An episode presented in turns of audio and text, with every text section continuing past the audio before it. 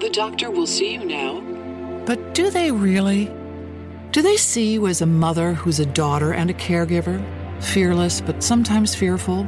A health nut with a French fry habit? An O positive geologist named Patty, who's here today for a melanoma exam? At Kaiser Permanente, we believe the only way to care for all of you is by seeing all that is you. Kaiser Permanente, for all that is you. Learn more at kp.org. Welcome to The Terrible Take, a daily segment telling Steelers Nation what's on our mind. I'm Alex Kozora.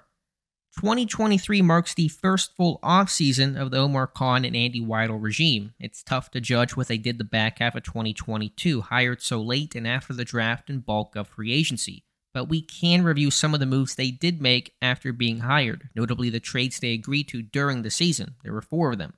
Sending Chase Claypool to Chicago is the big winner, no doubt about that, and an absolute steal for the Steelers. Getting guard Jesse Davis turned out to be pretty forgettable, but not bad. With the front five staying healthy, he just didn't have to play. But the other two were duds outside linebacker Malik Reed and quarterback William Jackson III. Neither were killers, none leaving this franchise in disrepair, but they weren't good evaluations. Reed was just the wrong guy, too small, not good enough against the run, not suited for AFC North ball. Jackson never took a snap, hampered by a lingering back injury, and spent most of his time on injured reserve. Pittsburgh, to be fair, did not have to give a draft pick to Washington, but they paid a salary and he briefly occupied a roster spot as well. It was still poor process and the wrong move.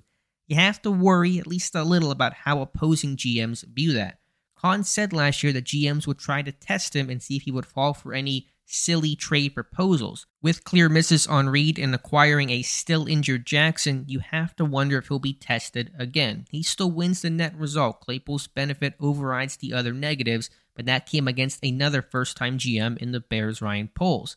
So for me, the jury is still out on the team's evaluation chops, making the 2023 season an important one. Be sure to follow us at SteelersDepot.com and check out episodes of The Terrible Take every day at 5 p.m. Eastern Time. And check out the Terrible Podcast with myself and Dave Bryan every Monday, Wednesday, and Friday.